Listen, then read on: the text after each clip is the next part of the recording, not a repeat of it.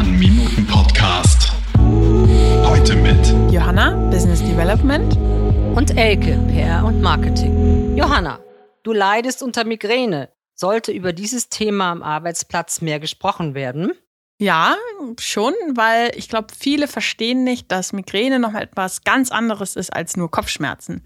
Viele kennen den Kopfschmerz als nervig und lästig und dann man mal zu wenig getrunken, dann nimmt man eine Tablette und dann ist auch wieder gut. Und Migräne ist eben wirklich eine Krankheit. Also da läuft was im Gehirn nicht ganz richtig und äh, die Hirnhaut entzündet sich und ähm, deshalb ist es wirklich ein unfassbarer Schmerz, den man da erleiden muss und es ist sehr individuell bei vielen, aber es ist eben wirklich eine Krankheit und ich glaube, das ist vielen nicht so bewusst. Es wird ja häufig auch so, naja, Kopfschmerzen, Migräne, ach, hat die wieder so, will ja nicht arbeiten und dass viele das einfach nicht verstehen und das Verständnis da nicht da ist und das wäre schon schön, wenn man wüsste, dass auch die Kollegen das einfach wissen, dass man da offen drüber spricht und die auch Verständnis dafür haben, dass man dann eben leider auch für den Moment total ausfällt.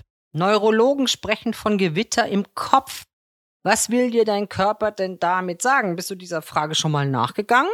Ich habe lange immer gedacht, Migräne ist einfach mein Feind. Ich habe das, ähm, fand es super nervig. Es hat mich dann immer daran gehindert, irgendwelche Verabredungen einzuhalten. Konnte, konnte nicht in Urlaub fahren auch. Und das hat mich einfach super genervt und ich habe es nicht verstanden, bis ich dann tatsächlich gemerkt habe, dass die Migräne mich eigentlich nur schützen will, wenn es zu viel wird, wenn ich zu viel Druck habe, zu viel Stress dann bringt sie mich dazu, wirklich mal runterzufahren, runterzukommen, ins Bett mich zu legen und wirklich nichts mehr zu machen. Also das ist dann zwar die sehr extreme Form, aber sie hat mir eben gezeigt, rechtzeitig so einen, einen, einen Stoppmechanismus einzuführen. Und das habe ich tatsächlich über die Zeit gelernt. Wofür bist du deinem neuen Freund Migräne denn am meisten dankbar? Dafür, dass ich gelernt habe, auf meinen Körper wirklich zu hören. Also ich glaube, nicht nur bei der Migräne, sondern allgemein, ähm, sagt der Körper einem relativ zeitig eigentlich schon, wenn etwas nicht stimmt. Und ich glaube, wir haben so ein bisschen verlernt, auf diese Signale zu hören, weil wir durch den Stress im Alltag äh, immer so am Rennen sind und das häufig dann ignorieren und auch gar nicht so mitbekommen.